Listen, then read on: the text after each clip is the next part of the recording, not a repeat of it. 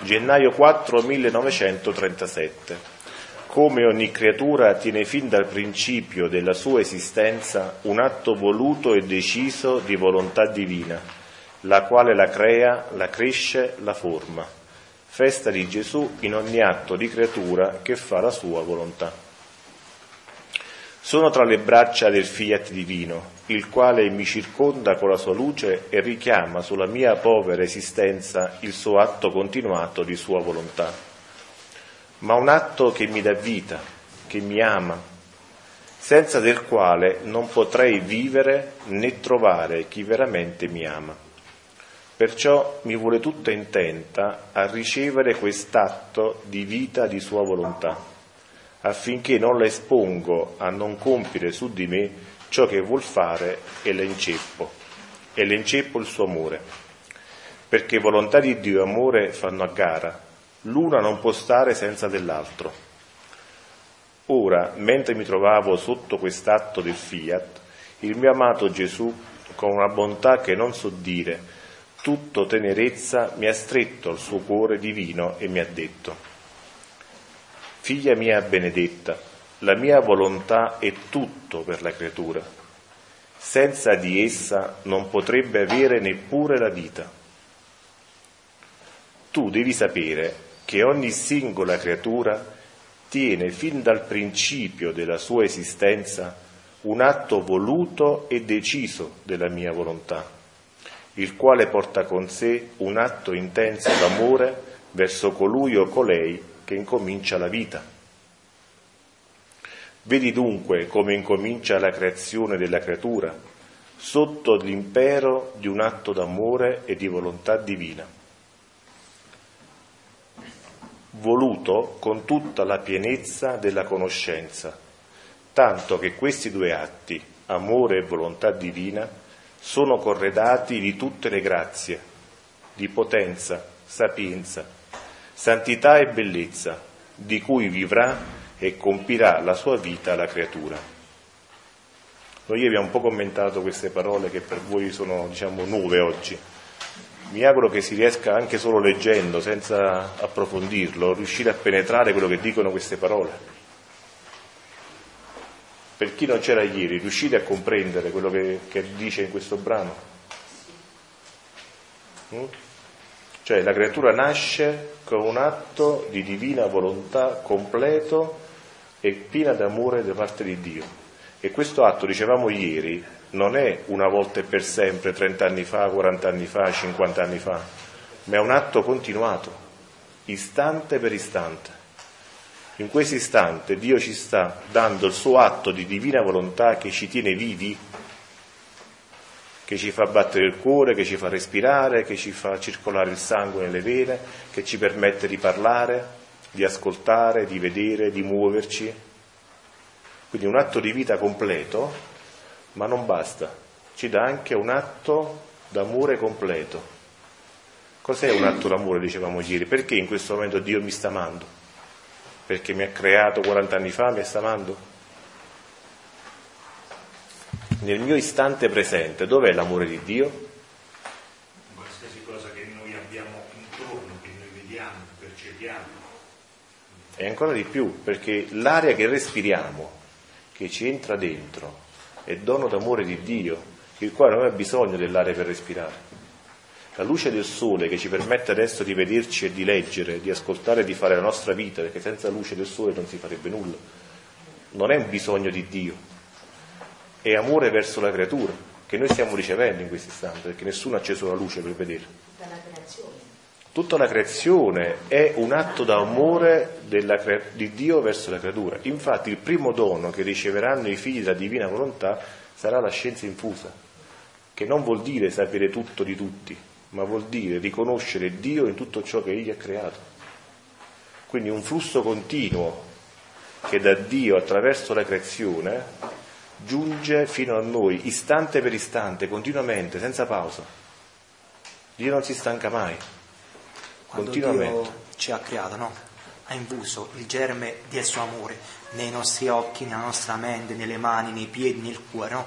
Ora, come lo alimentiamo, questo germe del suo amore, con tutto quello che sta al di fuori, no? Perché se non ci fosse, faccio un esempio, eh, la luce, il germe dell'amore negli occhi, come lo potremmo alimentare? In nessun modo. Così se, se, non ci fosse la terra sotto i nostri piedi. E questo germe di questo amore lo possiamo far crescere proprio eh, con queste continue correnti di amore che ci sono in tutto quello che ci circonda. Infatti dice Gesù, io ho fatto la luce esterna, ma se non avessi messo la luce interna nel vostro occhio, chi avrebbe visto la luce esterna?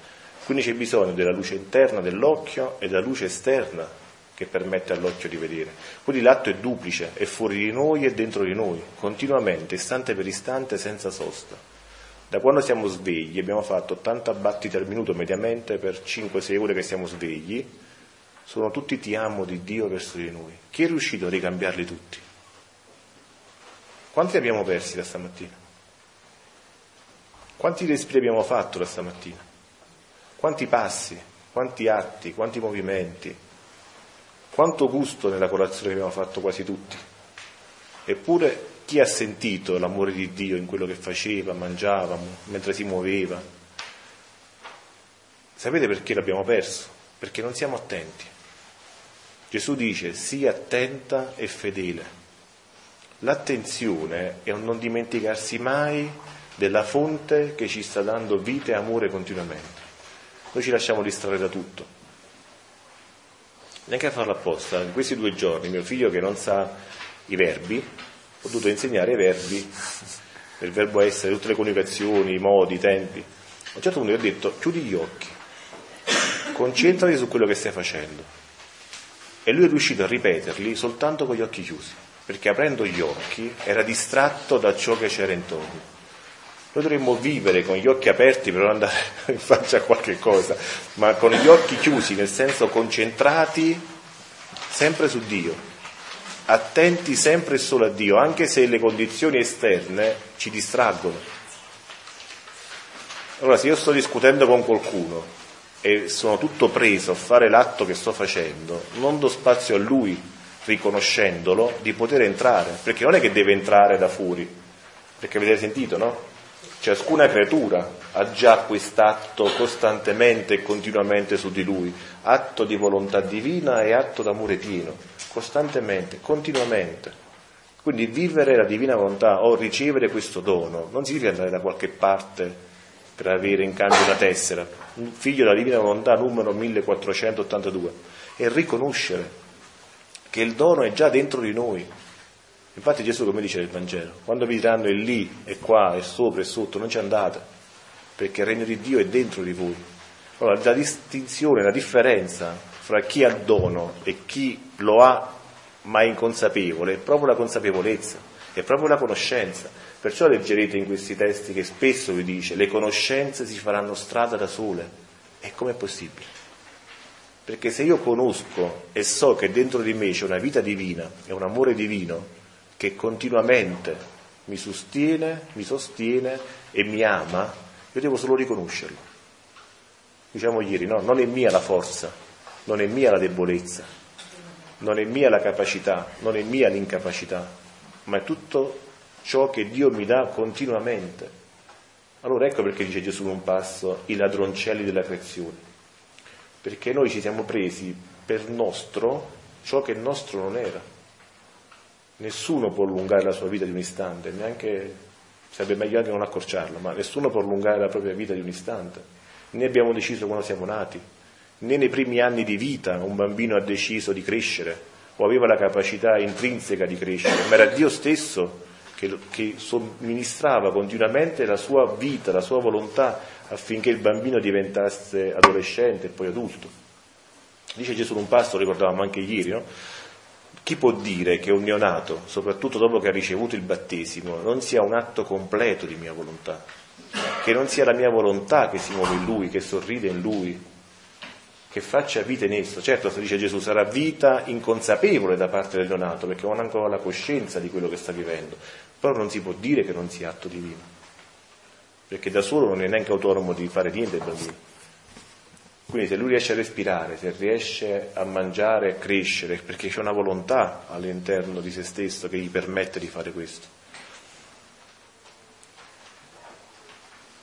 Siamo al secondo paragrafo, al terzo. Figlia mia? Figlia mia benedetta?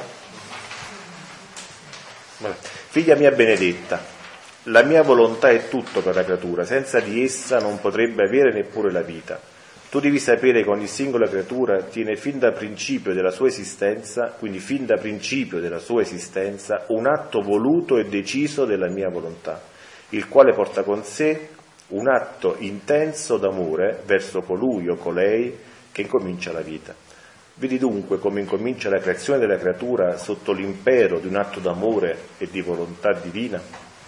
Voluto con tutta la pienezza della conoscenza, tanto che questi due atti amore e volontà divina, sono corredati di tutte le grazie, potenza, sapienza, santità e bellezza, di cui vivrà e compirà la sua vita la creatura. E anche questo troviamo ieri, no? Con tutte le grazie, cioè Dio ci ha fatto con tutte le grazie la potenza, la sapienza, la santità e la bellezza di cui abbiamo bisogno. Quindi ecco, anche dicevamo ieri, il rapporto che cambia fra Dio e la creatura, che grazia devo chiedere a Dio se già mi ha riempito di tutte le grazie quando sono nato? Devo prenderne atto, devo saperle, conoscerle, possederle e usarle, perché già sono dotato di tutto questo. Tante, non, pensate alla creazione, no? Ci manca qualcosa?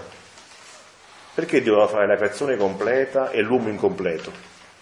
Fare opere incomplete, dice Gesù, non è da Dio e non dà gloria a Dio da gloria a Dio un'opera completa, piena di per sé, bastante. L'unica cosa che non bastava alla creatura era il vivere da solo, perché per Dio è stata creata.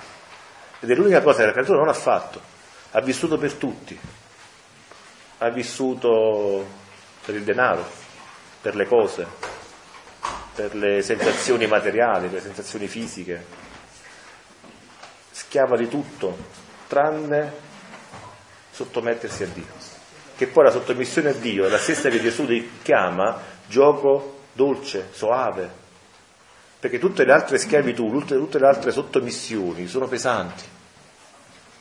Pensate a chi si lascia trasportare dalla droga, deve continuamente rubare per fare soldi, deve trovare un posto, deve andarsi a mettere in un angolo, deve stare a freddo, al gelo, alla pioggia, bucarsi la terra, rimanere lì finché riesce poi a riprendersi. Ma anche a cose più, più piccole, l'alcolismo,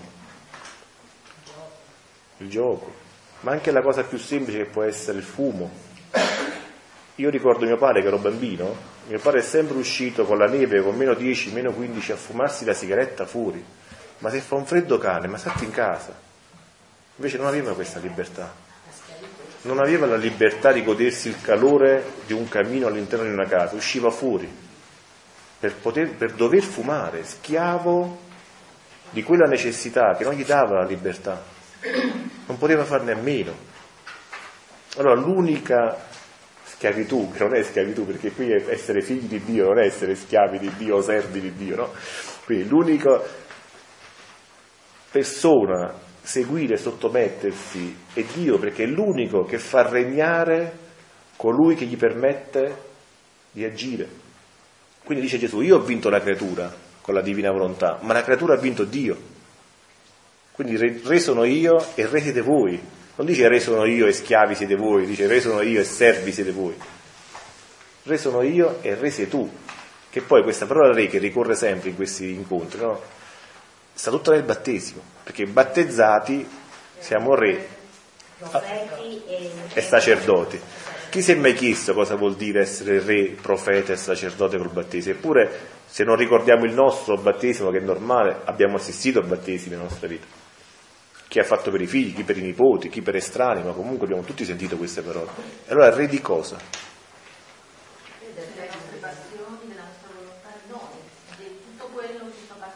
Esatto.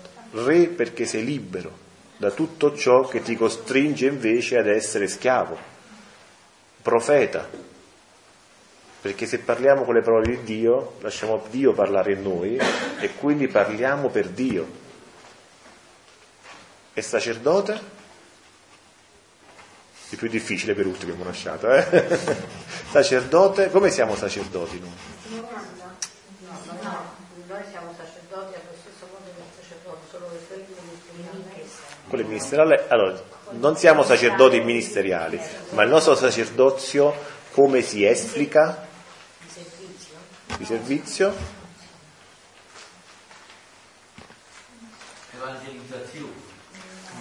Magari lettura dei libri per riuscire a cominciare a capire qualcosa. Corpo mistico. No. Ogni atto fatto nella divina volontà È un atto.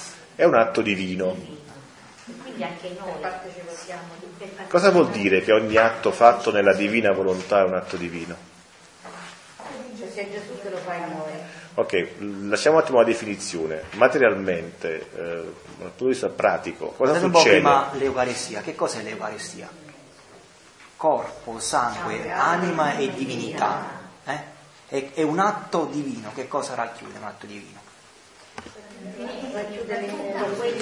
Corpo, sangue, anima e divinità, cioè Gesù. Corpo, eh. Quindi noi consacriamo la vita divina nell'anima, nei nostri atti. Quindi siamo sacerdoti perché consacriamo la vita divina nell'anima. Come avviene questo materialmente, praticamente? Nell'atto scorre la nostra volontà. Ora io ti dico, vieni divina volontà a parlare in me, svuoto l'atto del mio volere. Ora l'atto per esistere deve avere una volontà, ma io ho svuotato della mia, per cui questo atto sarà riempito della volontà di qualcun altro. Si riempie di volontà divina e quindi consacriamo quell'atto nella divina volontà. L'ostia, il pane, prima di essere ostia, non si oppone a Dio. Non c'è una volontà. Non dice no, no, questa è roba mia, qua non ci entri. Se l'ostia potesse dire questo, Dio non potrebbe entrare. Dio può entrare perché non trova opposizione nell'ostia. Quindi con una volontà, esatto, cambiamento di sostanza. Noi il cambiamento di volontà, che è la sostanza dell'atto, perché l'atto è fatto in base a una volontà che decide di farlo. Svuotato di questa sostanza, si transustanzia nella volontà di Dio e l'atto diventa divino. Prego. Scusate, allora sarebbe però opportuno, perché il Padre ce lo dice in continuazione, perché se noi dobbiamo portare, la- dobbiamo essere figli della divina volontà e evangelizzatori, nel momento in cui andiamo da un sacerdote non possiamo partire direttamente da. Allora poi non possiamo dire ma questo non passa nei sacerdoti, il Padre ce lo sta ripetendo fino alla nausea. Allora, se voi andate al Catechismo della Chiesa Cattolica, numero 897, i fedeli laici, allora, dopodiché al solvero che ce lo vediamo a casa, poi c'è al 901 la partecipazione dei laici all'ufficio sacerdotale di Cristo e poi dal 908 la loro partecipazione all'ufficio legale di Cristo.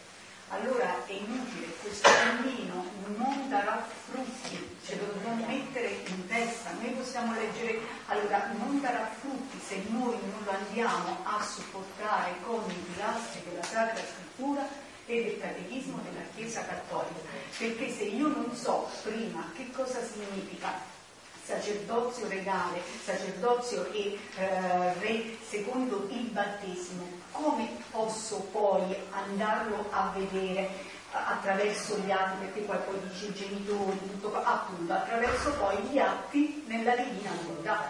Però è come se noi volessimo costruire una casa senza fondamento. Cioè questo ce lo dobbiamo mettere in testa, altrimenti è niente, è un cammino che non poggia su niente e quindi noi non potremo mai andare a presentare ai sacerdoti. Scusate la parentesi, però Dovuta. dovuta. Ora, come la mia volontà, ma siamo andati qui ieri, siamo fermati a questa parte anche ieri, quindi ora ricominciamo dopo. ok. Ora, come la mia volontà ha formato il suo primo atto voluto, non si sposta più da sopra di essa. Come la divina volontà ha formato, la mia volontà ha formato il primo atto voluto, non si sposta più da sopra di essa. Non si sposta più, vuol dire che in questo istante non si è spostato, sta su ciascuno di noi, non si sposta più, ma più non vuol dire neanche limitato al tempo, ma è un più che va nell'eternità, perché anche dopo, quando torneremo alla casa del Padre, quell'atto di divina volontà ci terrà comunque in vita, anzi là ci saranno ancora altre sorprese, ma per semplificare il discorso, ci terrà in vita e ci riempirà di amore per l'eternità. Anche perché voi sapete che un atto divino è un atto eterno. Qui non si può interrompere. Nessun atto di Dio è a termine, come sono gli atti umani. Quindi poiché Dio ha messo su di noi questa volontà, anzi l'ha messa dentro di noi questa volontà per darci la vita, non toglierà più quella vita da noi. Gli stessi demoni che stanno all'inferno sono tenuti in vita dalla divina volontà, che loro odiano, ma tenuti in vita dalla divina volontà.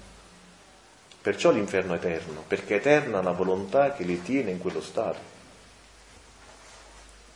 Perciò non cadiamo neanche l'eresia che Dio perdonerà tutti prima o poi, anche le anime, che stanno, anche le anime e i demoni che stanno in, in inferno. L'inferno è per sempre, perciò la partita è importante di qua. Questo è il tempo dei meriti e dei demeriti. Per, perché una volta bloccata la volontà, quella volontà di Dio che li tiene in vita in quello stato non terminerà mai, sarà eterna. Saremo confermati o in Dio o contro di Dio. Quindi il tempo nostro oggi acquista un valore diverso, non è indifferente se io faccio qualcosa o qualcos'altro, non è indifferente se io ho una conoscenza in più o non ce l'ho, perché l'inganno è domani leggerò, domani capirò, ma il tempo non ci appartiene. Anzi, noi il nostro paradiso ce lo formiamo qua in terra, no? Quindi più atti facciamo, più conoscenze acquisiamo, no? E più beatitudine avremo di là. Perché se, se, Dio ti può dare una beatitudine in più di là, non te la può dare perché tu non hai allargato la tua capacità per ricevere. Quindi qua devi allargare la tua capacità per ricevere. Allora, per stimolarvi un po' la lettura, visto che c'è sempre questo problema, diciamo così. Eh, Dio, Gesù parla di nove livelli diversi dei figli della divina volontà e i livelli sono proprio basati sulle conoscenze. Quindi capite che non è la stessa cosa se io ho letto 10 libri, non ho letti 36, non è la stessa cosa se io di questi 10 libri ho capito una conoscenza, ho fatto mia una conoscenza, non ho fatto i miei 10, perché poi non è soltanto il leggere, ma il possedere. Quindi posso anche aver letto il 36, ma non posseggo niente. Allora è importante che tutte le conoscenze che ci sono nei volumi, e Gesù spesso dice nei libri di Luisa, devo rivelarti un segreto, figlia mia sta attenta a questa cosa che ti sto per dire, voglio dar sfogo al mio amore nel rivelarti questa cosa. Quindi sono tutte rivelazioni che per 6.000 anni Gesù non poteva fare a nessuno.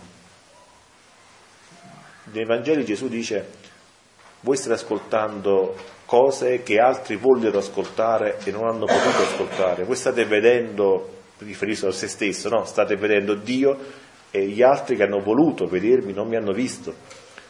E solo dice Mosè, vedendo il mio giorno risultò, se non mi sbaglio dovrebbe essere così la frase. Questo per dirvi che ora Dio sta facendo un'altra opera e che suo dire, e io ci credo, sorpasserà la creazione e la redenzione e ci sta rivelando ciò che gli altri, Mosè, Elia, San Gennaro che scioglie il sangue a Napoli, tutti gli altri che hanno dato la vita per Gesù non hanno saputo. Noi, senza dare niente a nessuno, comodamente seduti al caldo, mangiando e bevendo, siamo, abbiamo la possibilità di conoscere il mistero della sua volontà, dice San Paolo. Il mistero della sua volontà, che neanche San Paolo ha conosciuto, nonostante abbia parlato dell'esistenza di un mistero della volontà di Dio, ma non sapeva cos'era. Ricordi pure ieri quando abbiamo letto quel brano che Adamo fece i primi atti umani convertiti in divini, no? Quindi ecco anche il significato di sacerdote. Poi chi ha rifatti? Gesù. Quindi ecco i santi che sono stati nella redenzione, questi atti umani convertiti in divini, nessuno li ha potuti fare perché non conoscevano. A parte Gesù e la Madonna è dovuta venire Luisa per far di noi questi, questo terreno di atti umani convertiti in divini. E ora aspetta a noi. Cioè non è che Gesù ci sta dando un'informazione. Ah, figli miei, sapete che se volete potete essere Dio per partecipazione. Vabbè, sì, Gesù lo so, grazie, però gioca a pallone, metto a cosa. Cioè non è un'informazione. È una vita che vuole prendere possesso della nostra vita. E non è che ce lo chiede il vicino, il figlio, il papà, la mamma, ce lo chiede Dio. Cioè Dio si mette in ginocchio e ci dice, figlio mio, mi fai fare vita in te? Vita divina? O possiamo anche rispondere no, eh, perché la libertà non dire, nessuno ce l'impone, ma bisogna avere anche un cuore di pietra per rispondere no, voglio dire. Sapendo che dall'altra parte c'è un Dio che ha già fatto la creazione, ha già fatto tutta la redenzione, no? E fallirebbe tutto il progetto, perché certamente Gesù ha fatto, ha subito, ha vissuto, che non ha subito, l'ha vissuto la redenzione per arrivare qui, per arrivare oggi ed avere i figli suoi. Ora, come la mia volontà ha formato il suo primo atto voluto, non si sposta più da sopra di essa, la crea, la forma, la cresce, svolge il suo atto operante per raffermarla nel suo atto voluto, sicché la mia volontà, il mio amore corre in ogni atto umano, corre in ogni atto umano. Si fanno vita, sostegno, difesa, rifugio, e circondandola con la sua potenza, alimentano questa vita. Il mio amore l'abbraccia e la tiene stretta al suo seno. La mia volontà la circonda da tutti i lati più che abitazione. Questo lo riusciamo a comprendere. La mia volontà la circonda da tutti i lati più che abitazione. Pensate solo all'aria Lasciamo stare tutto il resto, una cosa semplicissima. Là, dov'è l'aria? È intorno a noi, fuori di noi, dentro di noi, è dovunque. Noi viviamo nell'aria. L'aria è un atto di divina volontà, fatto per amore della creatura. Noi siamo già immersi come pesci nell'acqua, no? Noi nell'aria. Ma se andessimo nel mare, anche il mare è un atto di divina volontà, quindi anche l'acqua è un atto di divina, quindi anche lì.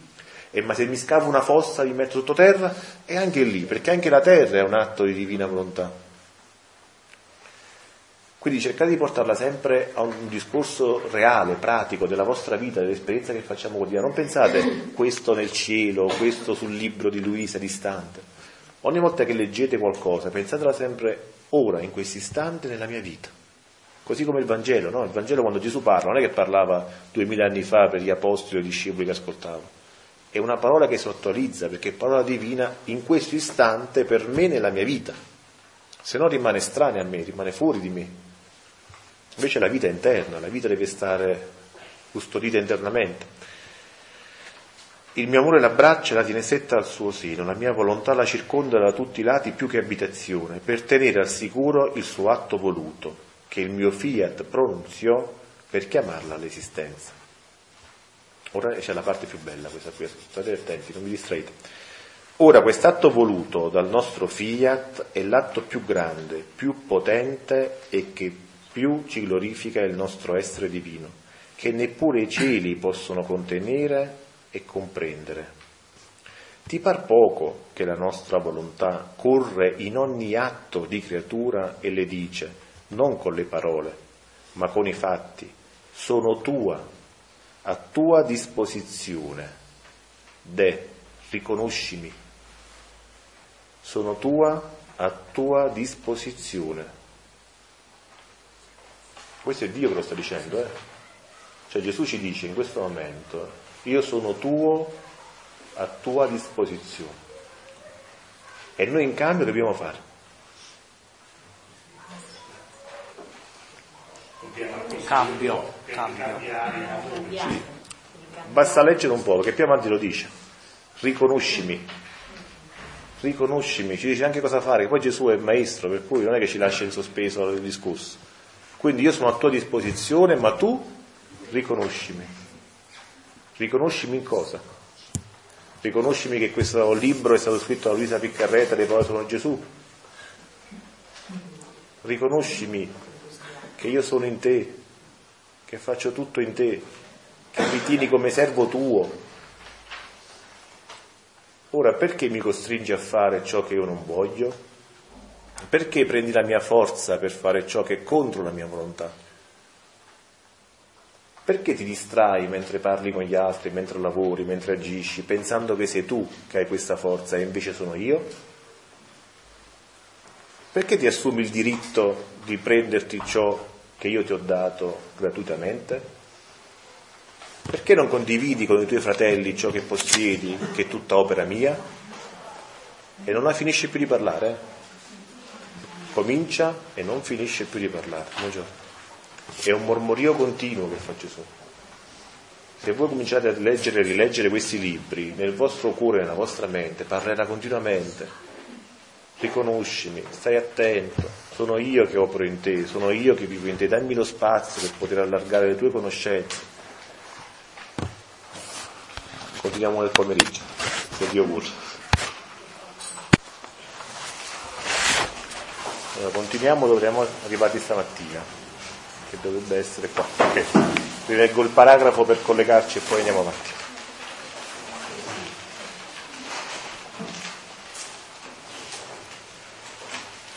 Ora quest'atto voluto dal nostro fiat è l'atto più grande, più potente e che più ci glorifica, il nostro essere divino, che neppure i cieli possono contenere e comprendere.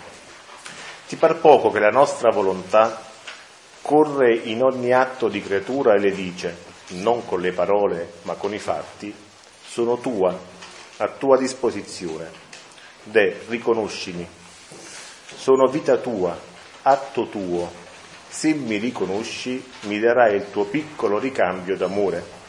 E sebbene piccolo lo voglio, lo pretendo, per infrancarmi del mio lavorio continuo e della vita che metto per te. E del mio amore, per non restare dietro al mio fiat, sente l'irresistibile bisogno di correre ad amare ciascun atto di creatura il quale le dice in ogni suo atto, ti amo ed amami.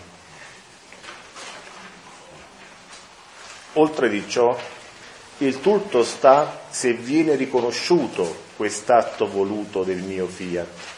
Allora se ne fa dei prodigi inauditi di santità e di bellezza, che formeranno i più begli ornamenti della patria celeste e le vite più fulgide che si somigliano al loro creatore.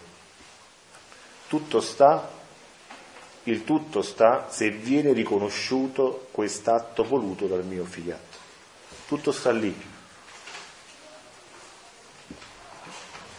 Difficile? Impresa pesante? Faticosa?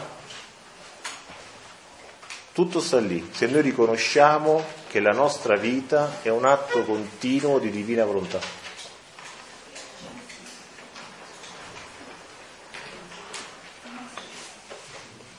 Ma non domani però, eh? ora, in questo istante. Come faccio a pensare all'istante? Con attenzione continua, queste parole, attenzione continua, sia attenta e fedele, scrivetele a caratteri cubitali nel cuore e nella mente, perché questa è la vita divina volontà. È un'attenzione continua a riconoscere che la nostra vita è un atto continuato di divina volontà. Forse è anche più semplice no? di fare la volontà di Dio, perché Tiziano questo tema ce l'ha sempre molto a cuore, no? Immaginate fare la volontà di Dio, solo la parola, fare la volontà di Dio, no? già è pesante di per sé. Invece viverla ci slancia, viverla, senza peso, senza difficoltà, semplicemente come il respiro, Immaginate qualcuno venisse da Marte, no? Devo spiegare, sulla Terra devi stare a respirare continuamente e se non respiri muori. Immaginate un extraterrestre, no? Qui dobbiamo spiegare come si vive qui. Allora diciamo a lui, guarda che continuamente devi respirare, devi far battere il cuore, devi circolare il sangue. È complicato. Questo che dice diciamo, ha a che fare anche con la fermezza e l'immutabilità per mantenere giustamente a te questo, questa vita qua. Eppure chi fatica a respirare? Nessuno. È un atto più semplice della creatura, lo fa un bambino appena nato, che non sa neanche chi è la mamma e il papà, non sa neanche chi è lui, non sa dove sta, eppure respira. Gli hanno una sculacciata sul culetto e lui ah, comincia a respirare. E questa è la vita di divina volontà. Chi dice che è difficile non l'ha capita. Chi dice non è per me non l'ha capita. Chi dice devo diventare santo come San Pio per poter poi vivere questa vita, non ho detto neanche fra Pio, ho detto San Pio, che proprio l'ho già riconosciuto santo, no? Quindi ancora, ancora di più. Non l'ha capito, perché se aspettiamo di essere perfetti per vivere la divina volontà, eh vabbè, buonanotte. Perché la nostra volontà non, non, non ne sa fare esseri che non ci somigliano la prima cosa che getta è la nostra somiglianza. Ok, quanto somigliamo noi a Gesù? Al 10%, al 5, al 20, al 50%? Ciascuno pensi dentro di sé questa cosa, no? Non ricordavo che c'era scritto questa frase qua sopra, poi vi dico una cosa, non la ricordavo, però stavo lì lì e pensavo come dire questa cosa.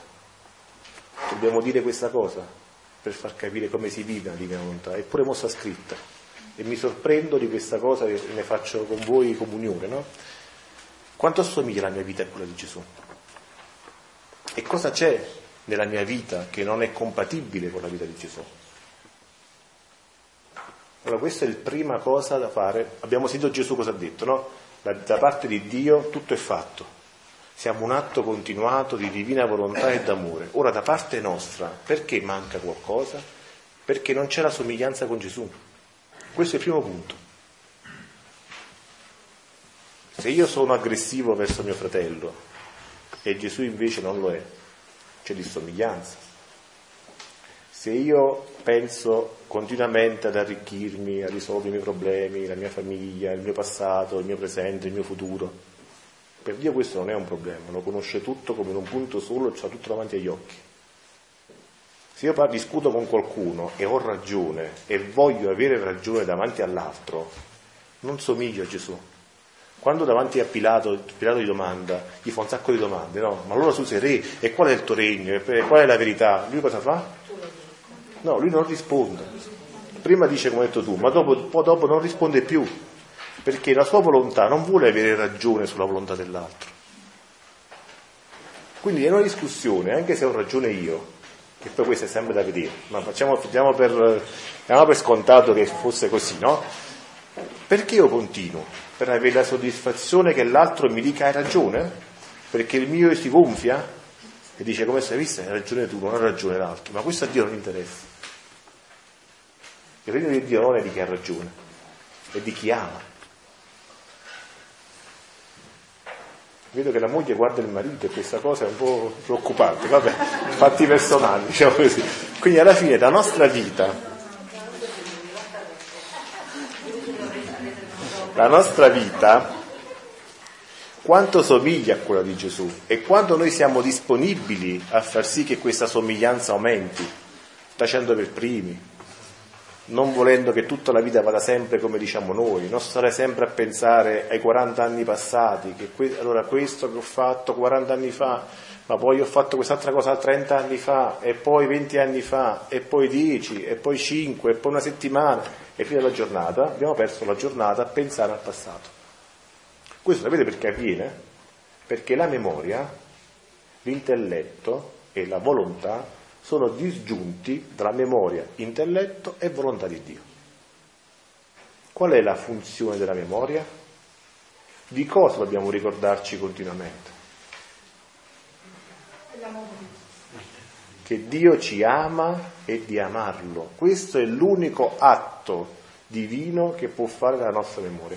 Tutto il resto è suggerimento del nemico per farci perdere il presente, per farci perdere l'istante attuale hai detto prima quando facciamo la fusione, no? se le tre potenze dell'anima, intelletto, memoria e volontà, non sono fuse con Dio, questa, la divinità non può venire a regnare in noi, quindi non c'è ordine, come diceva prima Giampao, chi pensa una cosa, chi pensa un'altra, chi pensa un'altra. Cioè che cosa, cosa deve fare? Cioè, l'intelletto si deve occupare di conoscere Dio, giusto? La memoria di ricordare e la volontà di farne cibo e vita, fare la volontà di Dio cibo e vita. Se non facciamo questo non, non c'è odio, non può venire la divinità a regnare in noi. E me non posso vivere la divina volontà perché 30 anni fa ho conosciuto quella persona che forse era quell'altra, forse la volontà di Dio 30 anni fa che io avessi fatto quest'altro cammino, ora mi trovo in questa situazione. E allora se non ho giusto quella lì, come faccio a vivere questo? Sono tutti inganni. Sono tutti inganni per bloccare la vita della divina volontà. Chi riceve il dono del divin volere come possesso e tutti quelli a cui viene annunciata questa verità, Dio ha già scelto affinché loro lo possedessero, quindi tutti noi siamo stati già chiamati e santificati nella divina volontà, altrimenti non saremmo qui. Chi possederà questo dono, Dio farà la grazia che tutto la, tutta la vita passata sarà trasformata in atti di divina volontà.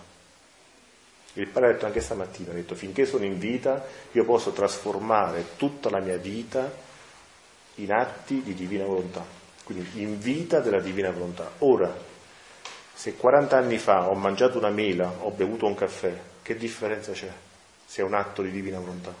Oggi, perché l'ho rifatti da capo.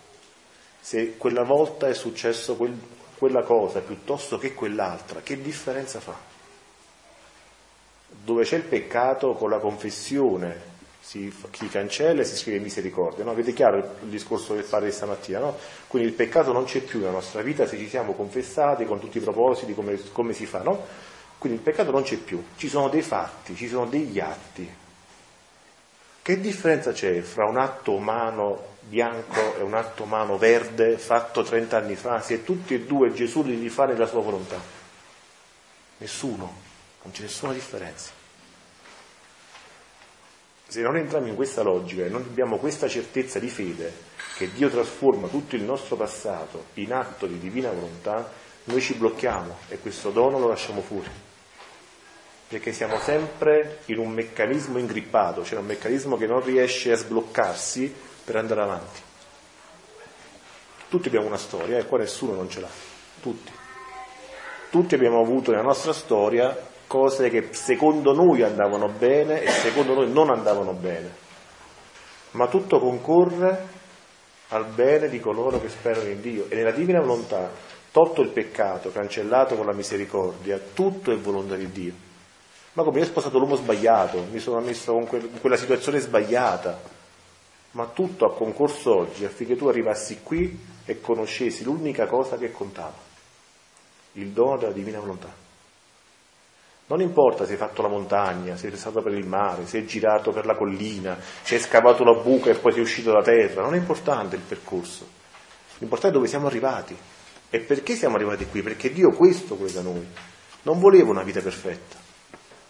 Non voleva che eravamo santi prima di conoscere questa verità. Voleva che arrivassimo qui oggi e ci siamo tutti. Ora ho due alternative. O continuo a rimanere bloccato in un passato che mi tormenta, o accetto un dono e comincio una vita nuova tutta di divina volontà. Dovete farla vostra questa cosa, che io ve la dica e che voi la scoppiate, non serve, perché domani mattina si ricomincia a pensare ma un anno fa, ma tre anni fa, ma dieci anni fa, ma una vita scorsa, ma non serve quello. Serve che voi avete in mano la stessa potenza che ha Dio. Dio mette nelle mani delle creature la stessa potenza creatrice con cui ha creato l'universo, con cui ha redento tutta l'umanità e con la quale adesso vuole santificarci. Penetratele queste verità, queste cose, perché queste conoscenze vi cambieranno la vita, se non le penetrate e le lasciate fuori di voi, sarà una preghiera come tante, come tante altre, una frase sentita come tante altre. Noi siamo da sette anni qui. Sei? Sei mezzo, sei. 5. Vabbè, il tempo non è neanche importante, ma giusto per dire no, che quanta gente è passata in, questo, in questi ritiri. Io non voglio che noi siamo fra quelli che abbiamo conosciuto il dono e l'abbiamo rifiutato, perché tanto di meglio Dio non ci potrà fare. Questo risolve tutti i nostri problemi alla radice, perché la nostra volontà, vi sembrerà strano, ma vuole vita nelle nostre sofferenze.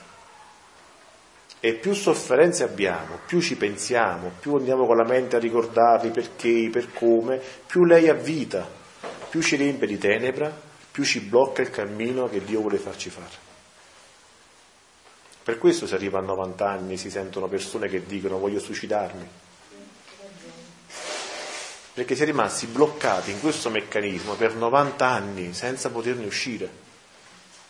Noi conosciamo una persona di 90 anni che dopo tre suicidi ha avuto un infarto, non è morto per l'infarto e sta cercando ancora di ammazzarsi.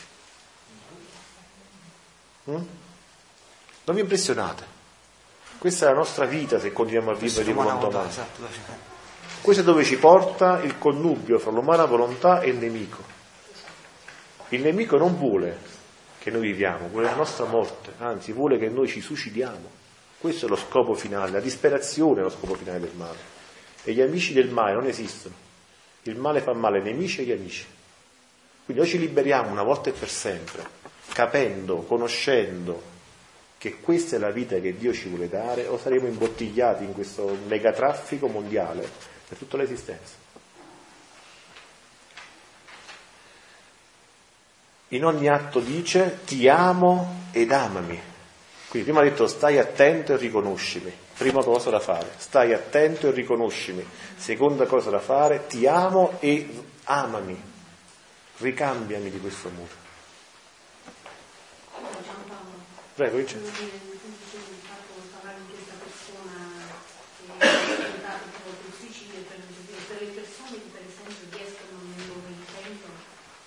La libertà è un grande dono, ma potrebbe essere anche una grande disgrazia.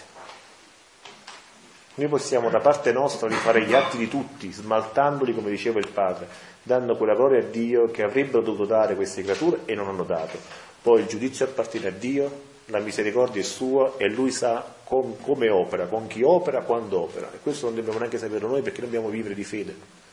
Noi non siamo chiamati a sapere tutto, siamo chiamati a credere, a riconoscere e ad amare.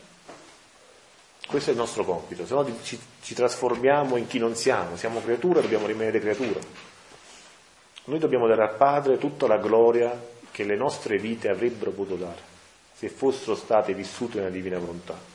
Dobbiamo impetrare il massimo bene per i fratelli, che non è semplicemente dare la guarigione del corpo, il benessere monetario, quello che vedete voi, no? l'uscita dalla crisi, sì, queste sono cose importanti, ma il massimo bene è la vita della divina volontà. Se non siamo convinti di questo, siamo nel cammino sbagliato, perché non c'è bene più grande di vivere la divina volontà, perché possedere Dio con tutte le sue prerogative, con tutte le sue capacità, le sue, eh, i suoi attributi, tu, cioè prendere Dio alla fonte. È come andare alla sorgente piuttosto che bere l'acqua del fiume vicino al mare o a metà percorso. Qui non c'è bene più grande, né per noi né per gli altri. E quindi ecco che il terzo è figlio del secondo, perché noi dobbiamo impetrare questo regno. Non dobbiamo volere che gli altri ci capiscano, ci, ci aiutino, dobbiamo volere che questo regno venga sulla terra. Noi dovremmo fare come, come dice Don Paolo, no? Don Paolo dice in un, in un incontro, se Dio mi dicesse, se Gesù mi dicesse, figlio mio, parlami un poco di te, noi dovremmo avere la forza di rispondere, e Gesù, che ne so io di me? Chiedimi di te, perché io sono impegnato a conoscere te, ad amare te, di me non ne voglio sapere, di me sappelo tu, ma non me ne importa a me. Ecco, quando arriviamo a questo, abbiamo compreso che la divina volontà è il massimo del bene, dell'amore, è l'amore puro, è quell'amore disinteressato, che non pensa a se stesso, pensa a ricambiare colui che sempre, continuamente, con un atto costante, ininterrotto, ci ama. E guarda che rimaniamo sempre indietro noi, eh? Nessuno può dire io oggi sono riuscito a ricambiare Dio per tutto l'amore che mi ha dato possiamo dire abbiamo rimediato all'1%, all'1,1, lo 0,9, quindi siamo sempre in debito verso Dio. Ma neanche, la parola debito è anche brutta perché mi mette in soggezione, cioè io tengo un debito. No, qua è proprio lo sfogo dell'amore proprio e dell'amore che vuole essere ricambiato. Non c'è neanche da mettere sulla bilancia quel mio e quel tuo. Ma se pensi al fatto che noi per ricambiarlo non possiamo attingere dal suo amore, però già questo sai che fa? Lui chiude gli occhi e fa finta che è tuo. Eh, Dice faccio finta che non è roba mia, basta che tu mi, fai, mi dai qualcosa, dammi qualcosa, così tengo la scusa che è tuo. sì. Ma perché in amore che fai? Ti metti a pesare quanto è mio, quanto è tuo, quanto hai fatto tu, quanto ho fatto io. Oltre a ciò, il tutto sta se viene riconosciuto quest'atto voluto del mio figlio. Allora ne fa dei prodigi inauditi di santità e di bellezza che confermeranno i più begli ornamenti della patria celeste e le vite più fulgide che si somigliano al loro creatore. Perché la nostra volontà non ne sa fare esseri che non ci somigliano. La prima cosa che getta è la nostra somiglianza, perché vuol trovare se stessa nell'atto operante che svolge nella creatura, altrimenti direbbe non mi somigli, quindi non mi appartieni. C'è una frase simile anche nel Vangelo, no? Quelli che vanno e scacciano i demoni, fanno i miracoli. E Signore, ma noi abbiamo tutto questo e io in verità non vi conosco. E qua è uguale, eh? non mi appartieni. non mi appartieni perché non hai fatto la mia volontà, tantomeno l'hai vissuto. Hai dato sfogo alla tua, ti sei arrovigliato intorno alla tua volontà che ha creato tenebra e ti ha fatto sempre crescere di più in questo desiderio di autoappagamento. Se poi non viene riconosciuta ed amata, questo è il caso nostro, eh? quindi ascoltate bene, fratelli e sorelle, siamo tutti quanti noi in questa frase, se poi non viene riconosciuta ed amata, allora la creatura forma il dolore del mio volere. Sebbene esso corra in ogni atto di creatura, e se non corresse dovrebbe togliere la vita, quindi nel suo dolore si sente respingere la sua vita divina. Non posso andare avanti. Quindi, ripeto un attimo questa frase perché è troppo importante. Se poi non viene riconosciuta ed amata, allora la creatura forma il dolore del mio volere. Okay? Se non lo riconosciamo e continuiamo a fare come se non esistesse, utilizzando la sua volontà per scopi nostri, creiamo il dolore di un Dio che non può soffrire. Pratica, cioè il solo scopo di amare Dio che apre la corrente di tutte le grazie, giusto? E, e la grazia è cosa? La vita di Dio bilocata nell'anima. Quindi più riconosciamo, usiamo, cioè, usiamo la nostra vita per amare Dio, più questa vita divina cresce. cresce. Quindi il dolore del, della divina volontà è che i figli non la riconoscano, che la usino senza riconoscerla, perché è impossibile non usare la divina volontà. Noi tutti la usiamo, ma dobbiamo usarla per quello che lei vuole essere usata, cioè come regina, non come serva. Sebbene esso corre in ogni atto di creatura, comunque c'è, anche se non riconosciamo. Quindi che qualcuno dicesse, ma è difficile vivere la divina volontà, il fratello a fianco dovrebbe dire, tu già stai vivendo la divina volontà, ma a modo tuo, con la tua intenzione. Perché se, se essa non ci fosse, se non corresse, dovrebbe togliere la vita. E neanche lì, è ancora lì, anche oltre. Qua per togliere la vita non intende neanche morire, intende proprio andare nel nulla, perché anche dopo la morte, abbiamo detto, è la divina volontà che ci tiene in vita in paradiso, in purgatorio all'inferno. Per cui in questo caso è togliere la vita, nel senso toglierla dall'esistenza. Quindi come faccio io a vivere nella divina volontà? Già ci sono dentro, sono immerso fino, se avessi i capelli, fino ai capelli.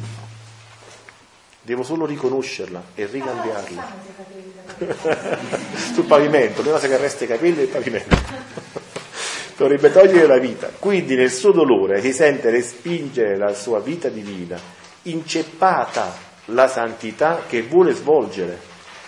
Quindi c'è un progetto di Dio, c'è un progetto di santità che vuole svolgere e non dice a noi partecipa, fallo tuo, nel senso di attivati, fai qualcosa per attuarlo.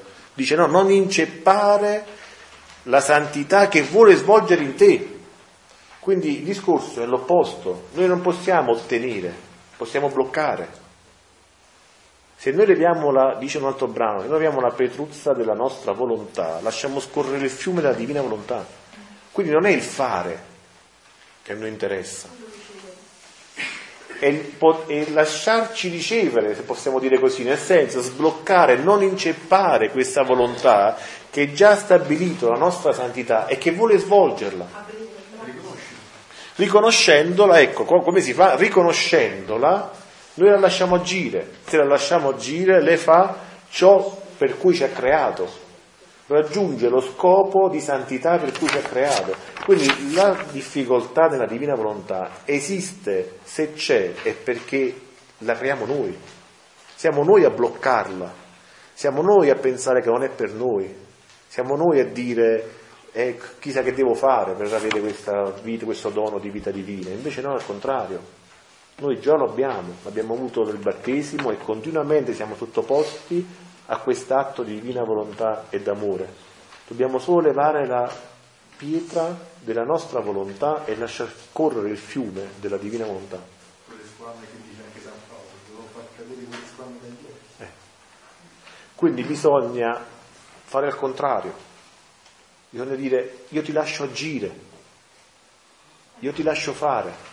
Non voglio pensare né a chi ero, né quello che ho, né ai problemi che ho, né tutto il mondo che mi sono creato in testa. Io penso a te e ti lascio agire. Ma è possibile che facendo questo tutto poi vada come dice lui? E se non, è, se non va così, non è onnipotente. Chi è che può limitare l'onnipotenza di Dio? Solo io, perché ho libero arbitrio, ho quella libertà che Dio mi ha concesso e digli no anche in punto di morte, Dio non voglio. Quindi sono solo io che posso precludermi questo dono. Dio già ce l'ha fatto il dono. Quindi cosa dobbiamo raggiungere? Chi dobbiamo chiamare? Allora perché diciamo sempre? Perché Gesù insegna a Luisa, Gesù ti amo, vieni divina volontà? No, questo l'ha iniziato Gesù, perché siamo noi che impariamo nel dire questo, che la volontà di Dio è già presente in noi, perché chiamandola, chiamandola, chiamandola, ci abituiamo all'idea che essa è in noi. Ma questo non cambia quello che Dio ha fatto. Non è che io dico vieni divina volontà, lei viene, o se non lo dico lei non viene. Dal punto di vista di Dio, quell'atto di volontà è sempre presente sulla creatura. È dal punto di vista della creatura che deve prenderne coscienza che quest'atto è sempre in atto. Quindi tutto il lavorio sta su di noi, ma non per invocare cose che già abbiamo, ma per lasciare operare ciò che già è in noi. Perciò si dice il regno di Dio è già e non ancora è già perché dalla parte di Dio è già regno di Dio, ma dalla parte nostra non ancora, perché noi siamo né disposti né abbiamo lasciato operare questa volontà in noi. È semplice, o, o sembra semplice solo a me, è semplice. E come fai a prenderne coscienza? Cioè noi adesso abbiamo la fortuna di avere questo incontro, però chi ne è all'oscuro? E i dodici apostoli che erano dodici, noi siamo 40 oggi? Erano 12. Sì, però prima cosa da fare. Sì, no, no, nuove, parla ha detto nuova evangelizzazione, evangelizzazione nuova parlo stamattina, anche se io ho sentito poco. Cioè, sì, sì, sì. Eh, ok, però il punto qual è? Che io posso dare qualcosa a qualcuno se lo posseggo, altrimenti che porto? La tenebra all'altro. Sì, ma guarda che non si può accendere una, non so, la candela e metterla sotto al letto, no? La candela si mette, si accende perché faccia luce a tutta la stanza, no? Si mette al centro per fare luce a tutti. Ora però l'importante è accenderla la candela. Quello spetta a noi. E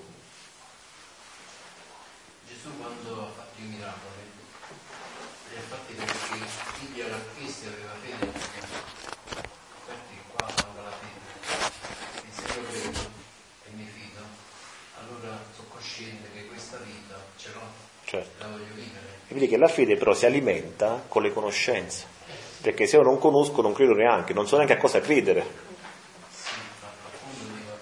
È un passaggio che si eh, inserisce nel discorso di fidarsi di Dio, certo. credere in quello certo. che lui dice, perché ce lo dice lui. E chiaramente io più conosco, più mi fido, perché poi prendo coscienza di quello che mi sta dicendo, lo faccio mio. Certo. E poi c'è anche un altro aspetto, che poi io più conosco, più mi fido, poi comincio ad amare. Quindi poi amando lo sforzo finisce. Perché se dovessi pensare che ogni mattina ho quattro bambini da portare a scuola, allora alle sette dobbiamo alzarli tutti quanti, a lavarli, vestirli, farli fare colazione, poi prenderli, portarli a scuola, poi andare alla messa che c'è la messa alle otto e mezza in concomitanza con l'entrata della scuola dei bambini, poi andare al lavoro, poi andare appena una e mezza, cioè è una vita impossibile. Se io ci metto, metto a pensare, no, mi arrendo, non ce la faccio. Ma nell'amore della famiglia, quello diventa una, una cosa normale. E non ne senti il peso come se io lo stessi raccontando adesso a voi, avete tutto il peso di quello che ho detto, no? Ma io mentre lo vivo non sento quel peso, no? Perché nell'amore io faccio quella vita con semplicità, con facilità, e così la divina volontà. Più distanti, più da lontano la guardiamo, più sembra impossibile più sembra fatta per, per, persone, qualcuno diceva persone, forse fra, fra Pio può vivere la divina volontà, ma gli altri no, perché gli altri fanno vita normale. Infatti Gesù dice si sente il peso del cammino quando non si comincia a camminare e si guarda da lontano la strada, ma se tu cominci a camminare il peso non lo senti più perché cammini, perché in cammino. Perché poi subentra l'amore e l'amore rende leggera qualunque cosa. Quindi nel suo dolore si sente respingere la sua vita divina, inceppata la santità che può svolgere, rinchiusi nel suo atto voluto i mari di grazia che doveva inondarla. Immaginate questa scena, cioè Dio intoppato, immaginate una specie di onda, il tsunami, no? che deve arrivare sulla creatura, la creatura con la sua manina piccola fa così e la ferma, e lui rimane, nel gesto di dare rimane lì fermo, bloccato, questo non sono io, questo è Dio che rimane bloccato, che finché è una persona normale, vabbè, ma inceppare Dio, cioè tenerlo là in sospeso, no? che anche nel Vangelo, come dice, io busso alla vostra porta, se mi aprite mangerò io e il Padre mio mangeremo con voi, altrimenti che faccio? Rimango fuori dalla porta e sto lì a aspettare che mi apri. Vedete come si inceppa l'amore, come sta bloccato. Sì, Fra meglio di no. meglio di no. Lasciamo perdere. Quindi questo amore inceppato, qual è la causa di questo amore inceppato?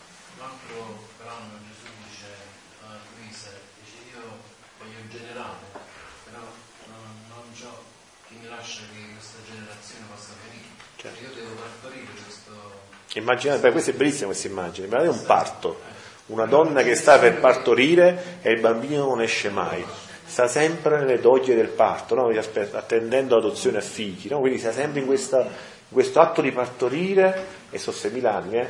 non 9 mesi, sono 6.000 anni, sta nell'atto di partorire e sta lì che non esce sul bambino, ma non esce non perché lui non voglia farlo uscire, perché una piccolissima volontà umana creata si oppone che non vuole sforzare nessuno Gesù. Questo è successo anche a, a, come dice, a Betlemme quando è nato, no? Lui andò bussando per tutte le case, però nessuno lo fece entrare. Allora non ha sforzato nessuno e si è contentato di nascere dove? In una stalla. Così fa per questo dono qua. Quando vede che l'anima non è pronta a farlo entrare, non lo sforza, però passa avanti, però aspetta che l'anima si dispone. Quando si dispone allora lui viene, se no non sforza nessuno. Cioè, capite che, che, cosa, che potenza può essere la volontà umana? Cioè, Dio davanti alla volontà umana si ferma, si inceppa, blocca il mare di grazie che avrebbe voluto dare a quella creatura. E finché noi non diciamo fiat, sta sempre inceppato. Immaginate le nostre esistenze, no? chi per 5 anni, chi per 10, 20, 40, 60, 80 per 60 anni, per 40 anni ho inceppato Dio e non gli ho fatto svolgere la vita che lui voleva, che poi è vita di dono, è vita di grazia, cioè è vita di benessere per l'altro, perché Dio di noi non ha bisogno, di nessuno di noi. Quindi è tutto un amore gratuito che si vuole donare, è tutta felicità che vuole essere confeci, vuole essere partecipata, diciamo così, che è meglio, vuole essere partecipata dalla creatura e noi diciamo no, fermati, fermati.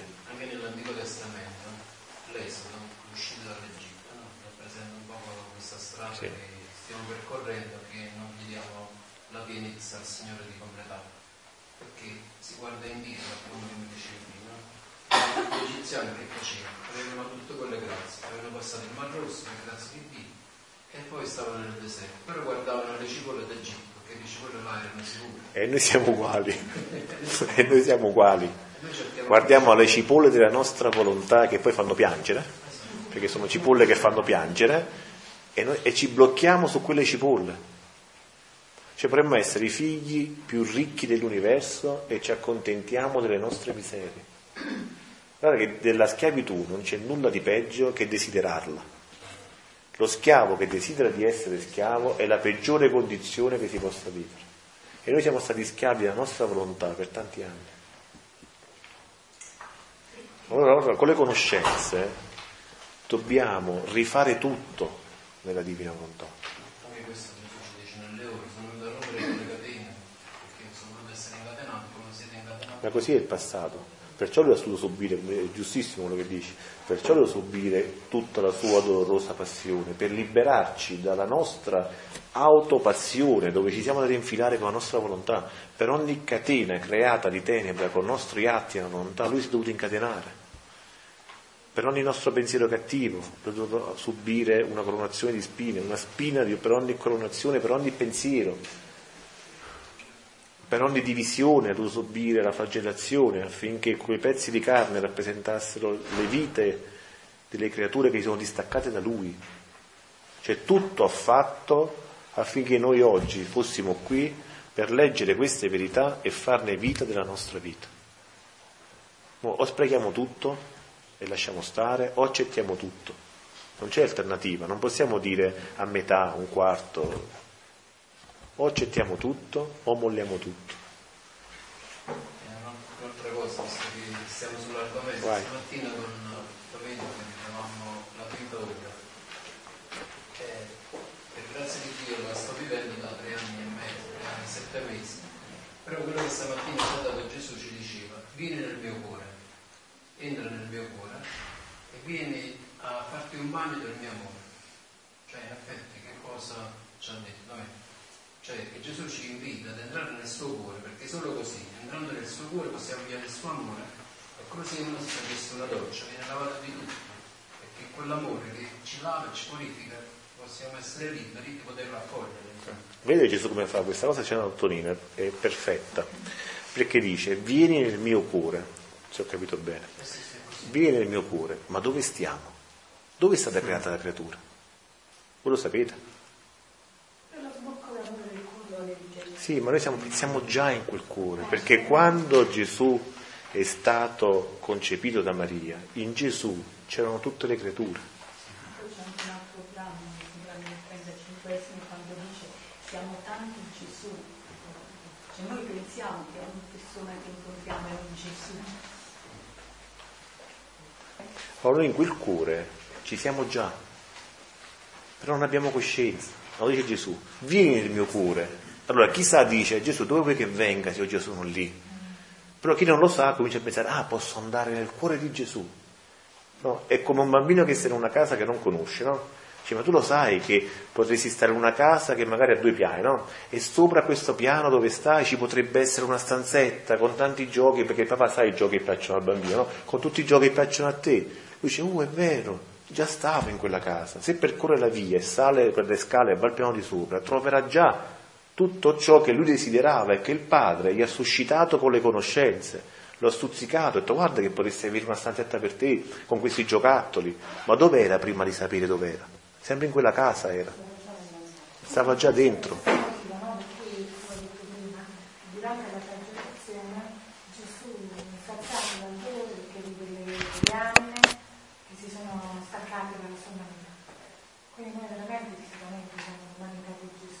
Sì, ma che tutta la creazione è stata fatta per dare un corpo a Gesù. Tutto è stato fatto in Gesù Cristo. Il Padre, nell'amore del Figlio, ha messo tutte le generazioni affinché fossero tutte parti del Figlio e solo per questo l'ha creato. Senza Gesù Cristo non saremmo neanche esistiti. E amando il Figlio che ha creato le generazioni e nel Figlio le ha depositate. Perciò dice la parola, tutto fu fatto per mezzo di Lui perché è per Gesù che noi siamo nati. Lui voleva avere un corpo formato da tutti noi, che voleva, vuole, perché la volontà di Dio non cambia, quindi vuole un corpo formato da tutti noi e in quel corpo siamo stati generati tutti quanti. E anche nel Vangelo di Giovanni, al versetto 12, prima Giovanni, Vangelo nel prologo, no? Mm. Non da volere di carne da sangue siete stati generati, ma da Dio stesso. Quindi diciamo che chi accoglie questo già quello certo. Cioè, che in effetti là non è un fatto che si può comprendere, però se uno è stato generato da Dio, allora certo. c'è solo chi riesce a... Sì, questa è la bellezza della Divina Volontà che dà una luce anche sui passi del Vangelo, ti chiarisce concetti magari un po' più ermetici nel Vangelo che qua vengono esplicitati in una maniera semplicissima. Qui noi già siamo in quel cuore. Ma quanti di noi ne hanno coscienza? Quanti di noi nel fare qualcosa pensano io sono il cuore di Gesù, ma posso fare quest'atto che voglio fare? Posso dire al mio fratello questa parola? Posso comportarmi così sul, sul mio lavoro? Perché se ci sentiamo lontani da Dio, siamo liberi di fare qualunque peccato di questo mondo. Ma se io mi sento in Dio, se io sento questa paternità presente, reale su di me in questo istante, non ho il coraggio di peccare più, perché mancherei ad amare qualcuno che mi sta talmente amando da tenermi in se stesso. È come stare ospiti di qualcuno in una casa, no? Che fai? Gli, gli accendi la casa? Cioè, sono casa, a casa di altri, mi stanno ospitando. E, quella, e questo è già diverso, perché là non è neanche casa di altri. In Dio è casa nostra. Ciò che è di Dio è nostro. Ciò che è nostro di Dio c'è uno scambio d'amore talmente grande che è anche difficile poi distinguere qual è il nostro e qual è il suo. Perché Gesù all'inizio dice nei volumi diamo, do in prestito il dono? Perché c'è anche un rischio nel dono. che l'uomo si convinca, la creatura si convinca che quello che sta vivendo è roba sua. Allora Gesù come fa? Dà il dono, comincia a darlo in prestito, poi quando vede che la creatura si è abituata a questo dono, nel senso che crede che sia la sua natura che sia cambiata, lo toglie e ti fa vedere cosa sei tu veramente senza questa volontà. E lo fa fino a quando tu non hai sempre chiaro avanti agli occhi che il suo dono ti permette di fare quello che stai facendo. Allora quando tu dici ho capito, non nulla è mio, veramente sperimento che io senza di te sono nulla, no? come dice Gesù, senza di me non potete fare nulla, ma quando questa parola diventa vita e si sperimenta, lui dà il dono come possesso, perché ormai la creatura è salva, non può più sbagliare a dire roba mia, non può più essere quel ladroncello della creazione che, si, che pretende ciò che non è proprio.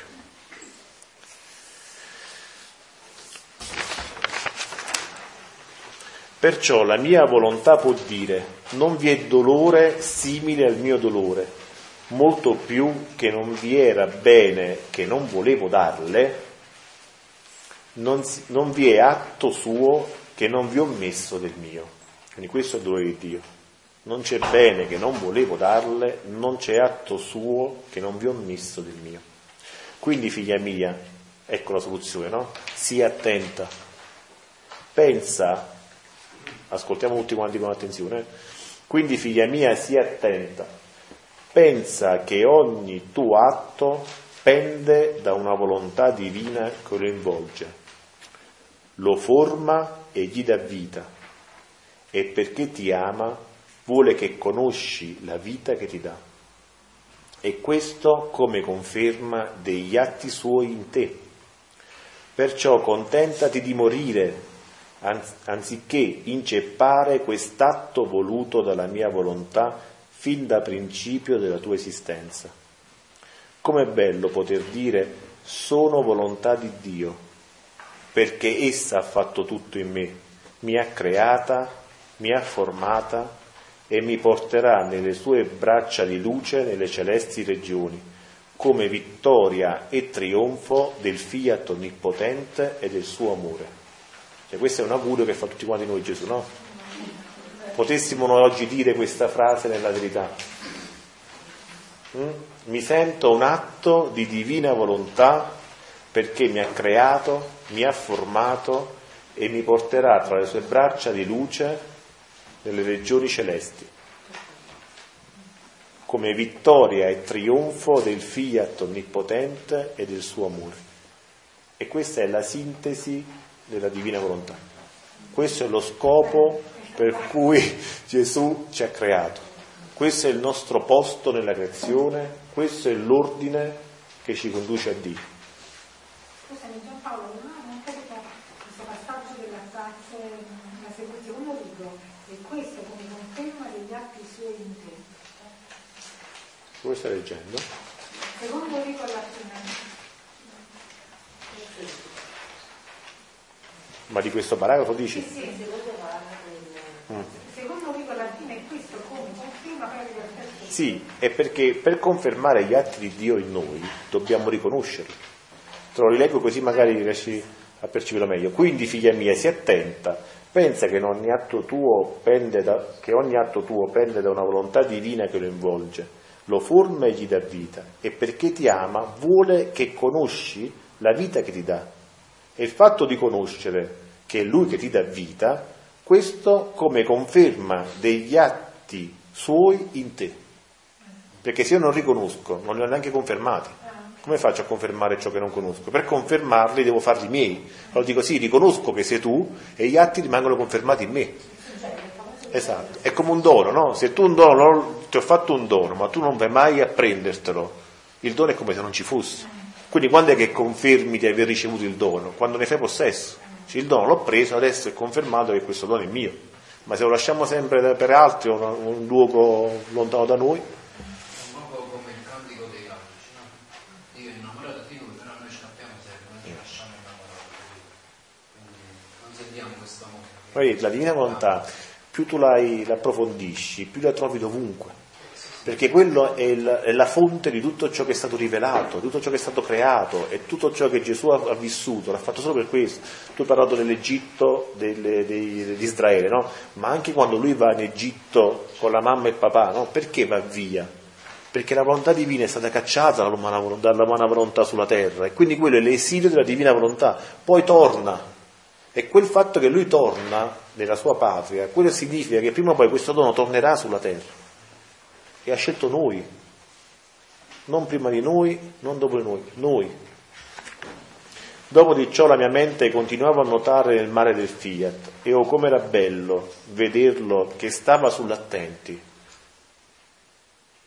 che come io respiravo, palpitavo, amavo, così investiva il mio respiro per formare il suo respiro divino, il palpito divino e sul mio piccolo amore formava il suo mare d'amore e si dilettava tanto che con ansia aspettava i miei piccoli atti umani per formare il suo lavorio divino. Cioè Dio ora, in questo istante, sta aspettando l'atto di ciascuna persona dei sette miliardi che esistono per metterci del suo. E questo l'ha fatto da Adamo fino all'ultimo uomo che verrà sulla terra.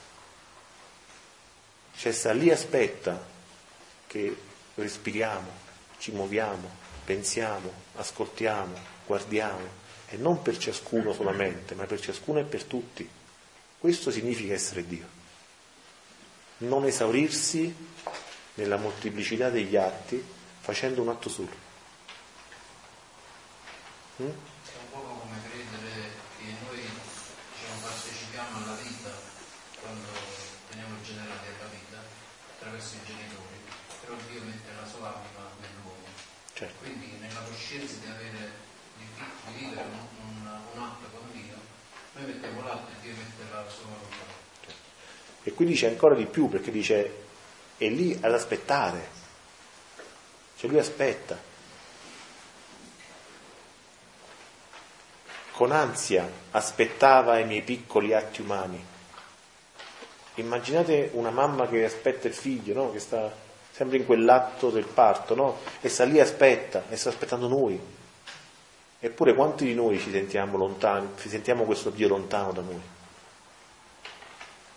Ricordo sempre questa frase che mi disse una persona, e eh beh, ma non mettere Dio in mezzo, chissà quante cose più importanti c'è da fare che pensare a questo. Questo è proprio il contrario della divina volontà io sono tutto quanto per te in questo istante e ti sto aspettando, ora, ora. In questo istante aspetto che mi dici sì e io agisco. Non sono il Dio lontano, perché le cose lontane, dice Gesù in un passo a Luisa, non si calcolano, non si danno valore, perché sono lontane. Invece se le cose sono vicine, se le cose sono nostre, se le cose sono dentro di noi in ogni istante, allora noi stiamo attenti a non sciuparle.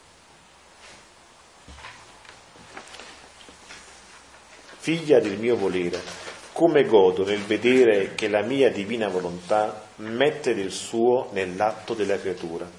E siccome l'atto di essa è piccolo, si diletta di sperderlo nel suo atto grande che non ha confini.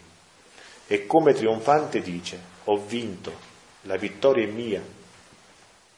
Ed io, in ogni atto di mia volontà in essa, faccio la mia festa Ora tu devi sapere che tanto il compiacimento del nostro essere supremo nel vedere sperduto il piccolo atto umano, sperduto, immedesimato, come se avesse perduto la vita per dar vita alla nostra, che leviamo quest'atto che chiamammo atto nostro, nell'altezza del nostro atto eterno. Quindi così spiega anche cosa avviene nella parte di Dio, che noi non vediamo, no? Questo atto che da uomo diventa divino viene assorbito nell'atto unico di Dio. Quindi noi ne perdiamo il possesso, ma ne otteniamo i meriti, come se fosse nostro. Che non sono più meriti umani di un atto umano fatto nella volontà per fare la volontà di Dio, ma sono gli stessi meriti di un atto divino fatto da Dio. Quindi immaginate anche l'efficacia, la potenza di, queste, di questo tipo di preghiera. No? Il padre parlava di una nuova preghiera, come il Papa ci, ci consigliava, no? Quindi la potenza di un Dio che prega se stesso per dare agli uomini tutto il bene che lui possa dare. Sorpasserà tutto, non ci sarà paragone con nessun'altra preghiera. Allora ecco in questo senso, ma io faccio anche questa cosa, faccio anche quell'altra cosa. Sì, ma qua se non hai capito che qua c'è Dio stesso che si prega per ottenere l'intento, per quanto sia santa una preghiera umana, rimane sempre una preghiera umana. Non potrà mai raggiungere quegli effetti. Lo stesso Gesù Cristo, diceva il Padre stamattina, se fosse stato solo uomo, poteva aiutare quelli che stavano intorno a lui. Ma poi dopo non poteva travalicare il tempo e lo spazio. Ci voleva un Dio uomo per poter rifare tutta l'umanità da Adamo peccatore all'ultimo. Perché la potenza di Dio è raggiungere tutto e tutti in ogni istante. l'eternità tutta quanta si fa intorno e circondano questo atto e tutto ciò che è stato fatto e si farà nel giro di essa si immedesimano con quest'atto, in modo che tutta l'eternità appartiene a quest'atto. Quest'atto lascia nel seno dell'Eterno e forma una festa di più al nostro essere supremo, quindi una festa di più a tutto il cielo e un aiuto, forza e difesa a tutta la terra. Questi sono gli atti della divina volontà, no? Cosa fa un atto della divina volontà? Raggiungi tutto e tutti, dà gloria a Dio, scende in paradiso, l'anima del purgatorio e poi fa bene a tutti i viandanti dal primo all'ultimo. Questa è l'attività di Dio, questo è il fiat di Dio, la potenza di Dio. E questa cosa Dio la mette nelle nostre mani per ciascun atto, non per un atto importante, non per un atto santo, per qualunque atto. Se stiamo guardando possiamo trasformare quell'atto in atto divino. Se stiamo parlando, se stiamo ascoltando, se stiamo mangiando, se stiamo dormendo, possiamo trasformare quegli atti in atti divini con questa potenza. E questa potenza l'hanno se conosciamo, perché gli effetti degli atti sono proporzionati alle nostre conoscenze più conosciamo cosa fa un atto, più l'atto ha potere, ha valore, raggiunge tutto e tutti nella misura in cui noi conosciamo le sue potenzialità. Quindi c'è differenza, no? dicevamo anche ieri, c'è differenza fra avere poche conoscenze o tante conoscenze. Quindi da parte nostra ci dovrebbe essere anche ora il desiderio di conoscere sempre di più, di dire fammi vedere questa vita in cosa consiste, come posso io possederla sempre di più, come posso amplificare le mie conoscenze per avere il massimo bene. Allora, qualcuno ieri chiedeva la preghiera per Tizio, per Caio, Sempronio, bambini, adulti, vecchi, anziani, potete voi, ma qui non è più la preghiera per il singolo, non è più mettersi in ginocchio con i ceci sotto le ginocchia e pregare Dio che ci faccia il miracolo. Qui è ottenere il miracolo dei miracoli. Non c'è miracolo che non avvenga nel mondo che non passi per la divina volontà. Solo ciò che Dio vuole accade nel bene. Quindi se io vivo questa vita nella divina volontà, quanto bene Dio sta facendo in quell'istante? Prego. Dice Gesù a Luisa, dice dimmi che cosa vuoi da me? E dice Luisa io non voglio niente, voglio solo te. E dice Gesù bravo, non chiedermi niente, mi chiedere tutto, perché con me puoi avere tutto. E noi siamo capaci di, fare, di rispondere così? Se Gesù venisse adesso qui, no? Dicesse, cosa posso fare io per te? La Ferrari. No, nel minimo, tu proprio per la terra, cioè neanche la salute, no, cosa un meglio. Cioè, cosa posso fare io per te? Cosa possiamo chiedere a Dio in questo istante? Perché tu sei furbo, ti sei preso il tutto. Eh, ma quante volte durante la giornata, se Gesù ci interrompesse le nostre faccende, affaccendati le nostre faccende, ci facesse questa domanda, senza adesso passare per un'ora e mezza di, di lettura dei libri, ci dicesse, figlio mio, in questo istante, cosa vuoi che io faccia per te? Qualcuno risponderebbe che il negozio va bene, qualcun altro che mamma sta bene, qualcun altro che questo fastidio che ora si tolga.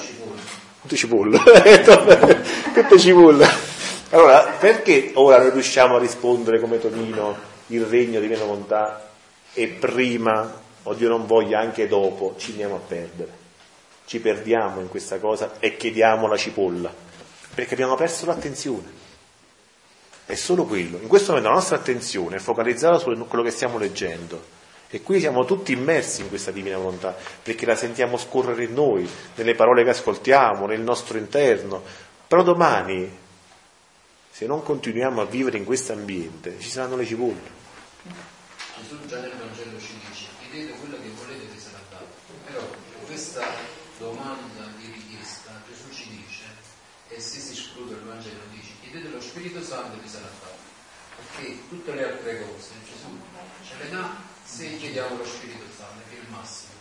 Quindi questa rivelazione diciamo, che stiamo avendo noi della Divina Volontà, già Gesù ce l'aveva data nel Vangelo, dandoci lo Spirito Santo, però è che ha chiesto lo Spirito Santo? Ma nessuno capiva neanche cosa fosse. Cioè già comprendere lo Spirito Santo era già un grande passo nella nostra... Ma nel primo volume inizia spiega benissimo che il possesso del dono della divina volontà è l'inabitazione della Santissima Trinità lo spiega proprio in una maniera meravigliosa, ci fa capire anche che cos'è la Santissima Trinità. Perché uno è Dio e uno è la volontà. Quindi la volontà è proprio Dio, tutta, tutta la Santissima Trinità. E per questo poi è chiaro il Vangelo, dice chiedete lo Spirito Santo avrete tutto. E non ci dimentichiamo quando una donna vince cuore, vedete, allora il regno della divina volontà, il regno della Vergine Maria, pregate per le mie intenzioni nessuno viene a Meggiugorje, ha detto la Madonna, a chiedere, tutti vogliono grazie, ma nessuno viene per chiedere lo Spirito Santo. Allora noi che adesso con Dio, insomma, nella sua grande benevolenza ci, ci ha fatto conoscere questo, la divina volontà, adesso diciamo ogni pezzo torna, il mosaico torna al suo posto. Però io voglio insistere su questo discorso di domani, perché tanto oggi sta per andare via. Ora, domani come facciamo ad avere questa attenzione? E qua è il punto, perché se ce ne andiamo come siamo venuti, abbiamo perso Filippo e Panare, si dice a Napoli, e non possiamo perché Dio non ci chiama a stare qua, Dio ci chiama nelle nostre vite e ci chiama a domani.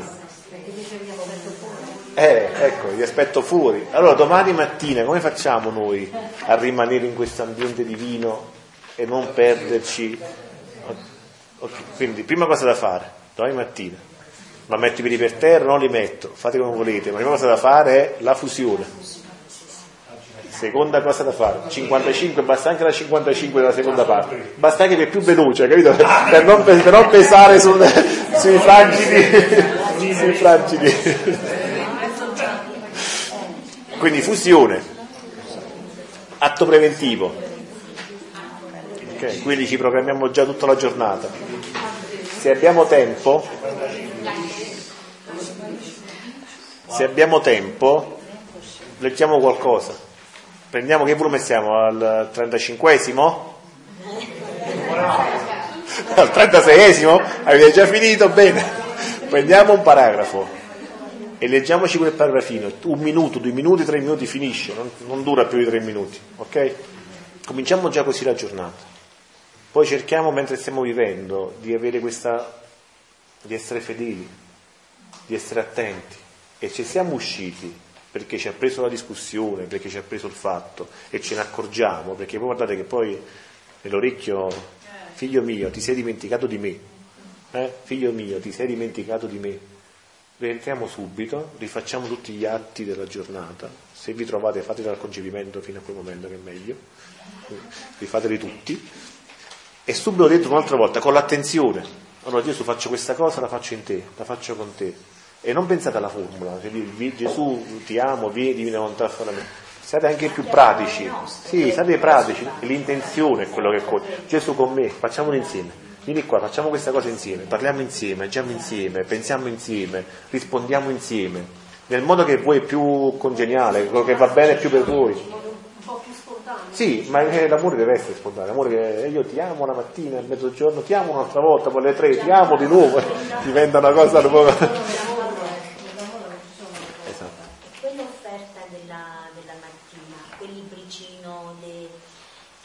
dei sacerdoti, diciamo, il manuale, alla fine c'è eh, l'offerta della mattina, no? Uh-huh. io per esempio anche quella faccio. L'importante non è quello che fai e che non fai, ma è che lo fai con Gesù. Con Gesù. Puoi fare qualunque preghiera tu voglia, l'importante è che se non la fai tu, perché se la fai tu avrà il valore di un atto umano, ti creerà tenebra, e farà poco bene se ci riesce a quelli che stanno intorno a te in quel tempo. Invece noi con Gesù siamo convinti di entrare in eternità, crediamo, qualunque cosa. C'è differenza tra fare con Gesù la pasta o fare con Gesù la spesa? Eh. In lui. Sì, è una fusione. Perciò facciamo una fusione, perché nella fusione, nella fusione non si distingue più chi è l'uno e chi è l'altro.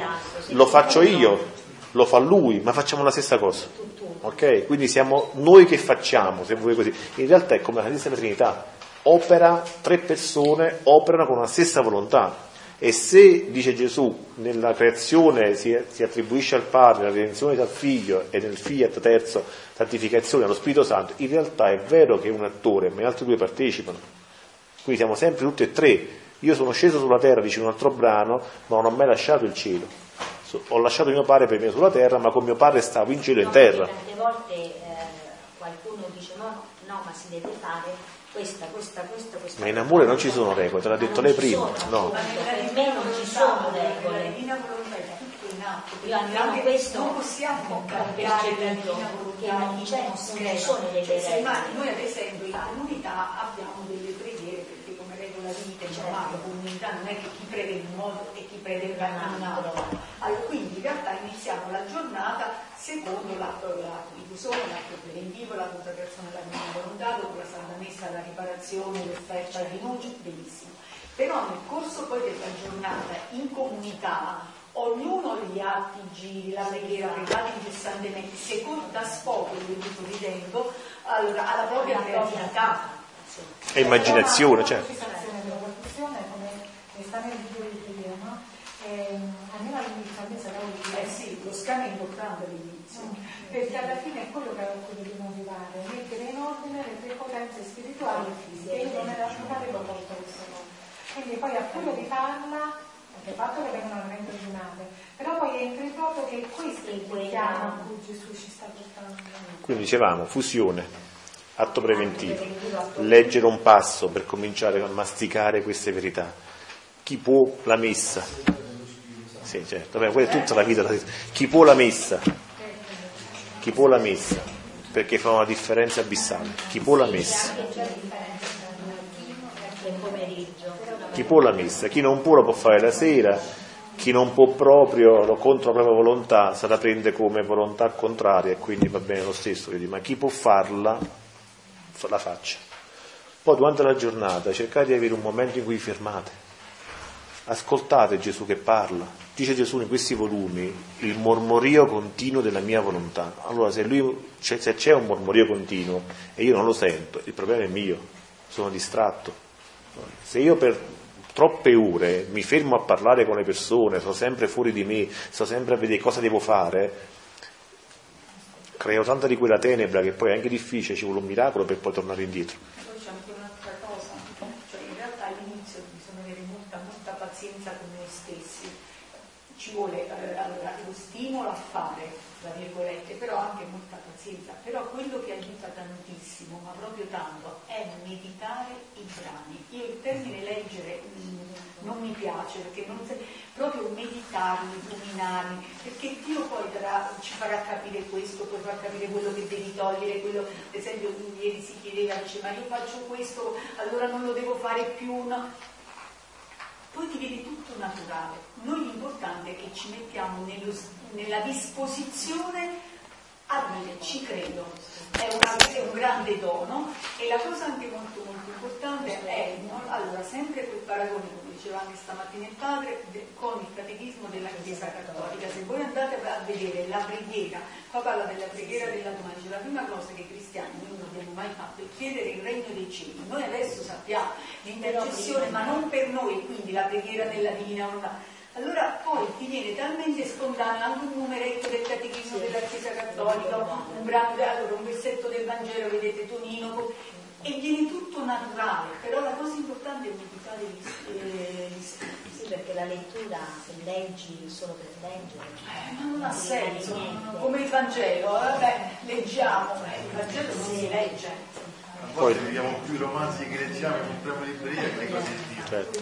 Quindi man mano che poi scorre la giornata, se avete la possibilità di ascoltare un brano, eh, di immergervi in qualche altra cosa, in qualunque momento, eh, in qualunque momento cercare di rientrare qui, perché all'inizio lo sforzo è questo, è questo vivere nel mondo ma non essere nel mondo, nel senso di tornare indietro e vedere, aspetta, ma mi sono distratto, ho perso qualcosa, come mai? La messa, noi abbiamo dei sacerdoti che per esempio non fanno l'omelia.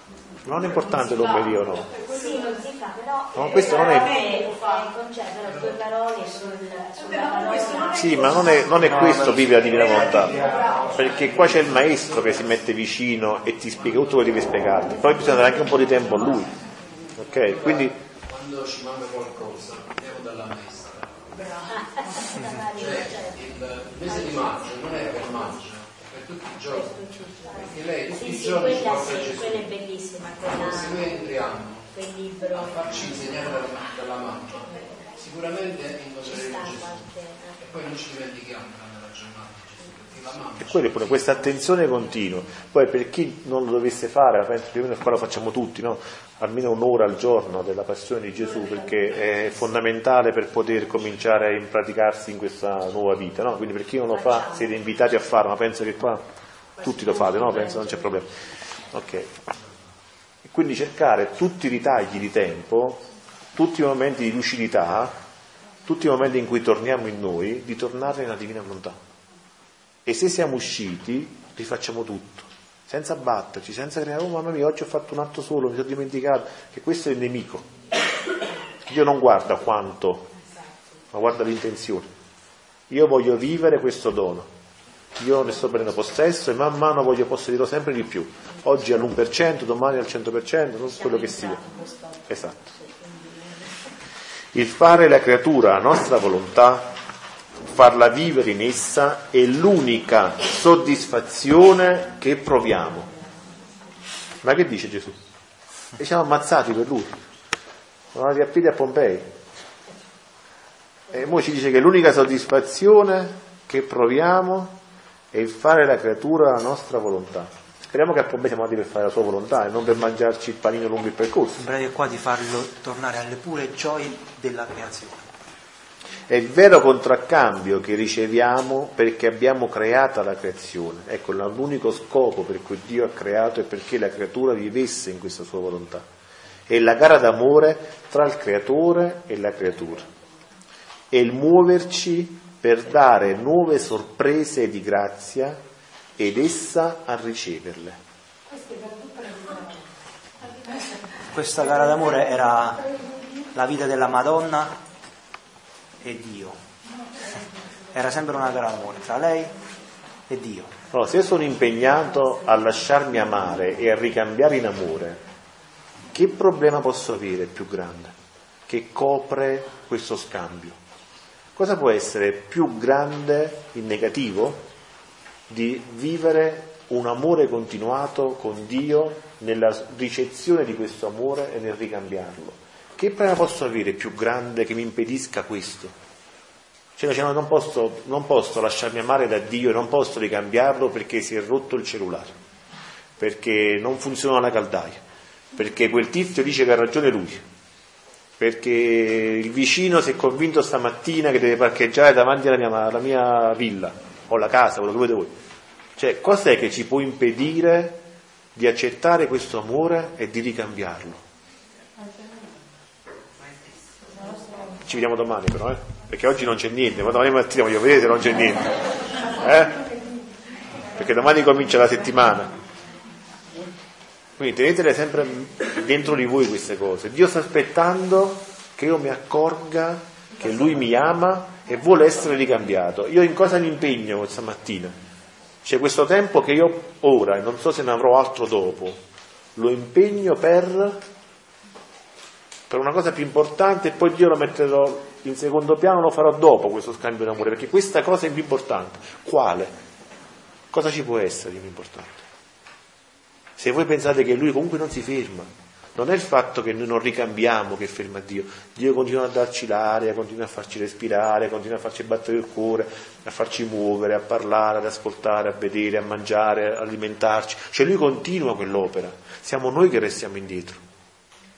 Gesù ci dice nel Vangelo, e diceva agli apostoli che non volevano far passare i bambini, lasciate che i bambini vengano a me. E nel, nel Pio Pellegrinaggio Dio ci dice, dice, io mi voglio trasformare per giocare con i bambini, cioè infatti devo diventare bambini per far giocare Dio. Ma infatti la, Luisa chiamava la neonata della divina volontà, no? Perché? Perché sta sempre in atto di nascere, è sempre colei che si butta fra le braccia del padre, dice io lo so che tu mi ami, voglio ricambiarti col tuo amore e questa è l'attività nostra, dovrebbe essere l'attività nostra, perché tutte le cose intorno a noi passeranno. Di Dio, la di Dio. Quante cose, per quante cose ci siamo preoccupati fino ad oggi e dove stanno quelle cose? Dove stanno? Quanto tempo ci ha assorbito il mondo con le sue preoccupazioni e ora, in questo istante, dove stanno?